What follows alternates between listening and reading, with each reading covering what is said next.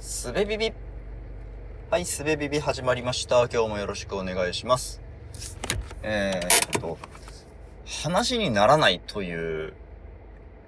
言い方がありますよね。話にならないっていうのは、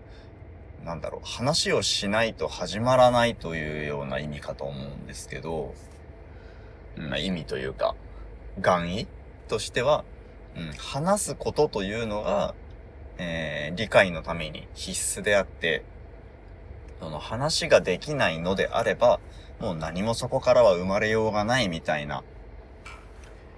ことですよね。話にならないという言い回しは。だけど、うーん、話さなくてもいいんじゃないかっていうことがね、たまにありますよね。それこそね、僕も、あのー子供と、うーん、コミュニケーションを取っていると話にならない場面っていうのは結構あるわけですよ。これってこうなのって聞いても、聞いたら、違うこうだって言うから。うん、それはこういう理由で違うと思うんだけど、なんでそう思うの？こうだうん、なんでか理由が知りたいな。こうなの？っていうね、やりとりをして、まあその時の僕のコンディション次第では、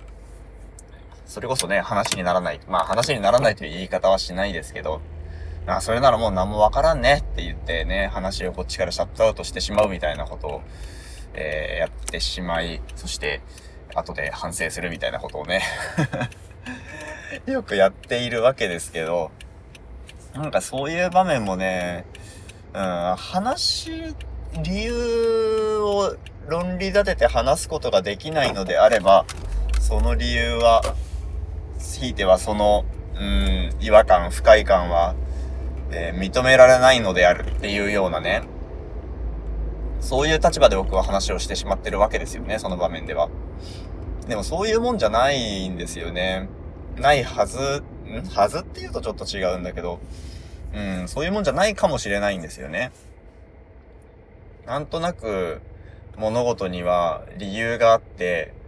理由がわからないときは、それこそ、そう、ただ理由がわからないだけであって、理由っていうのは確かに存在していて、えっ、と、すべての事象は原因から、すべての感情は何かしらの原因から、えー起こっているのだということが、なぜか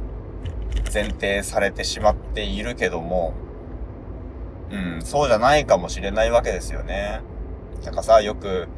えっ、と、やる気はやるから出る、やるから出るんだとか、笑顔は笑うから、うん、嬉しいんだとかね。嬉しいから笑うんじゃない。笑うから嬉しいんだみたいなね、そういう研究もあったりしますけども、うん、そういう理屈ではない価値観みたいなものもね、認めていきたいなと思った時に、話にならないという言い回しの、うんと、なんと一面的な